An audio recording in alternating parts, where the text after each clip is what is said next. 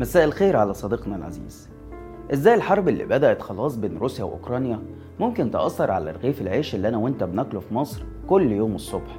وإزاي ممكن قطع الغاز الروسي عن أوروبا يمثل فرصة لمصر إنها تفرض وجودها على خريطة الطاقة الأوروبية؟ وإيه تأثير الحرب على صادرات مصر من البرتقال مثلا وكمان السياحة طبعا كلنا متابعين تطورات الحرب بين روسيا وأوكرانيا خاصة بعد ما بوتين شن هجوم خاطف وعنيف صباح يوم الخميس.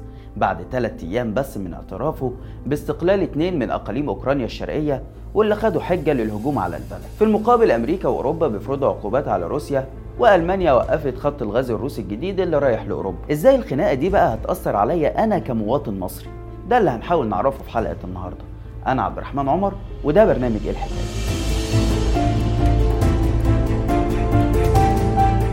أهلا بيكم. رغيف العيش اللي السيسي قال إنه ما ينفعش العشرين منه يبقوا بتمن سيجارة. ورئيس الوزراء قال إن سعره هيزيد بس لسه بندرس نزوده قد إيه؟ أغلب مكوناته جاية من بره. ولسوء الحظ من روسيا وأوكرانيا بالتحديد. وده لأن مصر هي أكبر مستورد للقمح في العالم كله. سنة 2020 مثلا استوردنا 13 مليون طن قمح. 50% جبناهم من روسيا و30% من أوكرانيا. يعني عندك كده 80% من القمح اللي بنستورده جاي من البلدين اللي بيتخانقوا. وده مش غريب قوي لو عرفنا إن البلدين دول لوحدهم بيغطوا 25% من صادرات القمح العالمية وإن أوكرانيا بتعتبر سلة الخبز في أوروبا كلها. في أزمة تانية كمان وهي إن أغلب القمح الأوكراني بيتزرع في الأقاليم الشرقية ومنهم دونيتسك ولوهانسك اللي حواليهم الخناقة كلها. طيب ده معناه إيه بقى؟ يعني هنبطل ناكل عيش يعني ولا إيه؟ أكيد لأ.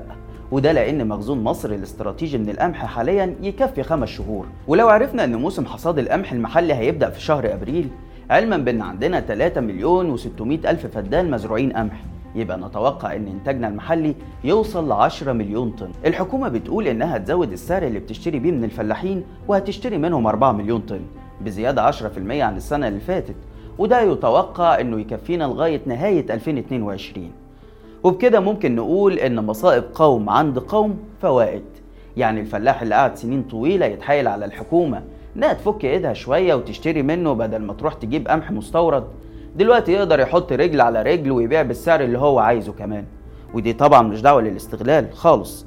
بس فرصة إننا نكافئ الفلاح ونعتمد على المنتج المحلي أكتر عشان نقلل الفجوة الكبيرة بين القمح المستورد والمحلي. ونبقى بناكل من زراعتنا زي ما الفلاحين بيقولوا. أما بقى في حالة استمرار الحكومة في الاعتماد على المستورد فيتوقع إن سعر القمح هيزيد عالميا. والخبراء بيقولوا إن الزيادة دي بالنسبة لمصر هتتكلف 800 مليون دولار. يعني بدل ما بنستورد ب 3 مليار و200 مليون دولار هنبقى بنستورد ب 4 مليار دولار. وده لأن صادرات أوكرانيا بتعتمد على موانئ متحصره من روسيا. أما روسيا فأكيد هتتأثر بالعقوبات الغربية. في حالة بقى اللجوء للاستيراد من أسواق تانية زي أمريكا وأستراليا فبرضه تكلفة الشحن هتكون أعلى بكتير جدا. وإحنا شايفين النفط وصل 100 دولار للبرميل الواحد وبالتالي التكلفة هتزيد. فالخلاصة بقى هي إننا نشجع الفلاحين بتوعنا ونعتمد على القمح المحلي اللي بالمناسبة جودته عالية جدا. نروح بقى لتأثير تاني مهم وسؤال عن فرصة ذهبية لمصر بإنها تكون ضمن بدائل الغاز الروسي لأوروبا. وده باعتبار إننا بنطمح نكون مركز إقليمي للغاز في شرق المتوسط. بعد ما اكتشفنا طبعا حقل ظهر وحققنا اكتفاء ذاتي وبدأنا كمان نستورد الغاز من دولة الاحتلال علشان نعمل له إسالة في محطات دمياط وإيدكو ونصدره لأوروبا. في الأول تعالوا كده نفهم سلاح الغاز الروسي وخطورته على القارة العجوز. أوروبا بتستورد 70% من احتياجاتها من الغاز ولسوء حظها روسيا هي أكبر مورد للغاز ليها بنسبة 40% على الأقل. بلد زي ألمانيا مثلا وهي أكبر مستهلك للغاز في أوروبا بتوصل نسبة الغاز الروسي عندها ل 50% ورغم كده كانت على وشك التوقيع على مشروع نورد ستريم 2 اللي هينقل لها 55 مليار متر مكعب إضافي من الغاز الروسي. لكنها علقت المشروع بسبب الحرب في أوكرانيا. أوروبا عندها تخوف من إنه لو أمريكا فرضت عقوبات عنيفة قوي على روسيا وده اللي بيحصل دلوقتي فعلا تقوم روسيا قطع عنهم الغاز. وفي الحالة دي هيحصل شلل تام لأوروبا لأن الغاز ده بيستخدم في تدفئة المنازل وتشغيل المصانع. ولسوء الحظ كمان المخزون اللي عندهم مش هيكفي أكتر من شهرين. طيب هل السيناريو ده ممكن يحصل؟ الحقيقة إن ده ما حصلش قبل كده خالص ولا حتى وقت الحرب الباردة. بس وارد إنه يحصل في المستقبل القريب خاصة مع اندلاع الحرب اللي من كام شهر بس ما كانش حد يتوقعها والسبب كمان هو التغير السياسي والاقتصادي اللي حصل في روسيا في عهد بوتين.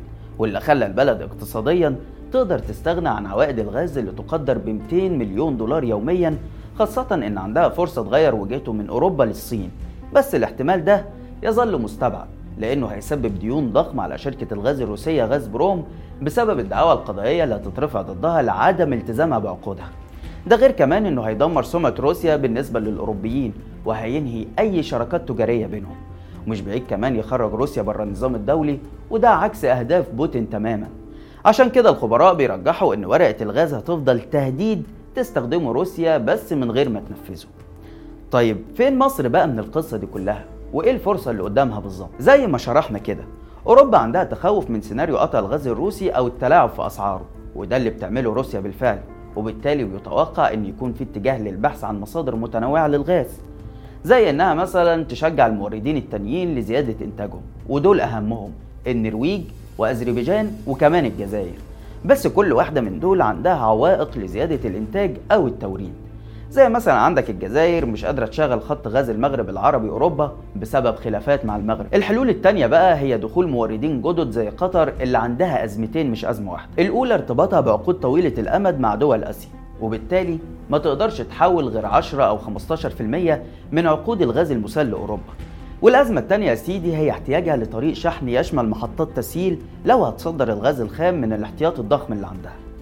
وهنا هنروح للكلام على مصر اللي وصل حجم إنتاجها السنوي من الغاز حوالي 60 مليار متر مكعب وبتصدر سنويا 6.5 مليون طن من الغاز المسال واللي عندها فرصة طبعا كبيرة إنها تفرض نفسها على خريطة الطاقة الأوروبية من خلال استغلال موقعها ومحطات التسييل اللي عندها بالإضافة للإسراع في مد أنابيب الغاز لأوروبا. الفكرة الأولى بقى بتقترح إنه مصر ما تكتفيش بتسييل الغاز اللي بتستورده من دولة الاحتلال واللي بيقدر ب 5 مليار متر مكعب سنويا وتوسيع دايرة تعاملاتها بما يشمل بلاد تانية عندها مخزون كبير من الغاز زي قطر اللي زي ما قلنا محتاجة طريق شحن يشمل محطات تسييل وده متوفر عند مصر. الفكرة التانية بتقترح حل الأزمات السياسية اللي بتحيط بغاز شرق المتوسط عشان نقدر نمد أنابيب الغاز لأوروبا. وده بيدخلنا في سباق مع مشروع EastMed اللي بيهدف لنقل 10 مليار متر مكعب سنويا من دولة الاحتلال وقبرص عبر اليونان وصولا لإيطاليا واللي موقوف حتى الآن لاعتراض تركيا عليه.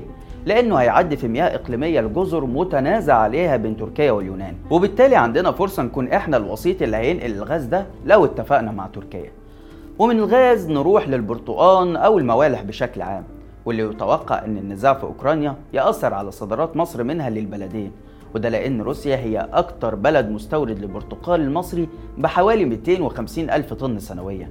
في حين إن أوكرانيا بتيجي في الترتيب الثامن بحوالي 50 ألف طن. وكلنا تابعنا الفترة اللي فاتت أزمة البرتقال المصري في روسيا. لما أوقف الروس شحنة كبيرة بحجة عدم مطابقتها للمواصفات القياسية الجديدة عندهم. وبشكل عام واردات روسيا من المحاصيل الزراعية المصرية لوحدها بتوصل ل 500 مليون دولار. في حين إن واردات أوكرانيا من مصر بشكل عام بتوصل حوالي 100 مليون دولار. وعشان كده البلدين دول من أهم الأسواق بالنسبة للصادرات المصرية. وأي تأثير فيهم هينعكس بالسلب على الاقتصاد المصري. أما بقى القطاع الأسرع في التأثر بالحرب هيكون السياحه وده لأنه الحجوزات من روسيا وأوكرانيا انخفضت بنسبة 20% وإحنا لسه يا دوب مرجعين السياحة الروسية اللي وقفت حوالي ست سنين بعد حادثة سقوط طائرة ركاب سنة 2015 ووقتها السياحة في مصر خسرت مليار و300 مليون دولار وده لأن أعداد السياح الروس كانت بتقدر بأكتر من 3 مليون سائح في السنة. نفس الكلام بالنسبة للسياح من أوكرانيا اللي عددهم وصل لمليون ونص سائح كفاني وجهة سياحية ليهم بعد تركيا واللي بيدخلوا لمصر حوالي 81 مليون دولار سنويا. كل التأثيرات دي طبعا يضاف عليها ارتفاع أسعار الوقود اللي العالم بيشهده واللي كان أحد أسباب زيادة سعر البنزين عندنا وكمان ارتفاع أسعار السلع الغذائية وسلاسل التوزيع. والأسوأ من ده كله بقى هو التضخم المستورد اللي اتكلم عنه رئيس الوزراء. وده لأننا بنستورد 70% من احتياجاتنا من الخارج. وبالتالي زيادة سعر أي حاجة في بلد المنشأ أو زيادة سعر نقلها وشحنها بتترجم على طول لزيادة سعرها عندنا فورا. في النهاية نتمنى السلام لجميع البشر ونتمنى إننا نستغل الفرص كويس برضه بما يؤدي لزيادة اعتمادنا على المنتج المحلي وإن يكون لنا دور في التجارة العالمية. لحد هنا وحلقتنا خلصت. ما تنساش إنك تقدر تسمع برنامجنا بودكاست من الروابط اللي هتلاقيها في التعليقات. وكمان اعمل لنا like و share واشترك في القناة على اليوتيوب. واستنانا كل يوم جمعة الساعة 9 بالليل بتوقيت القاهرة في حلقة جديدة من برنامج إيه الحكاية؟ سلام.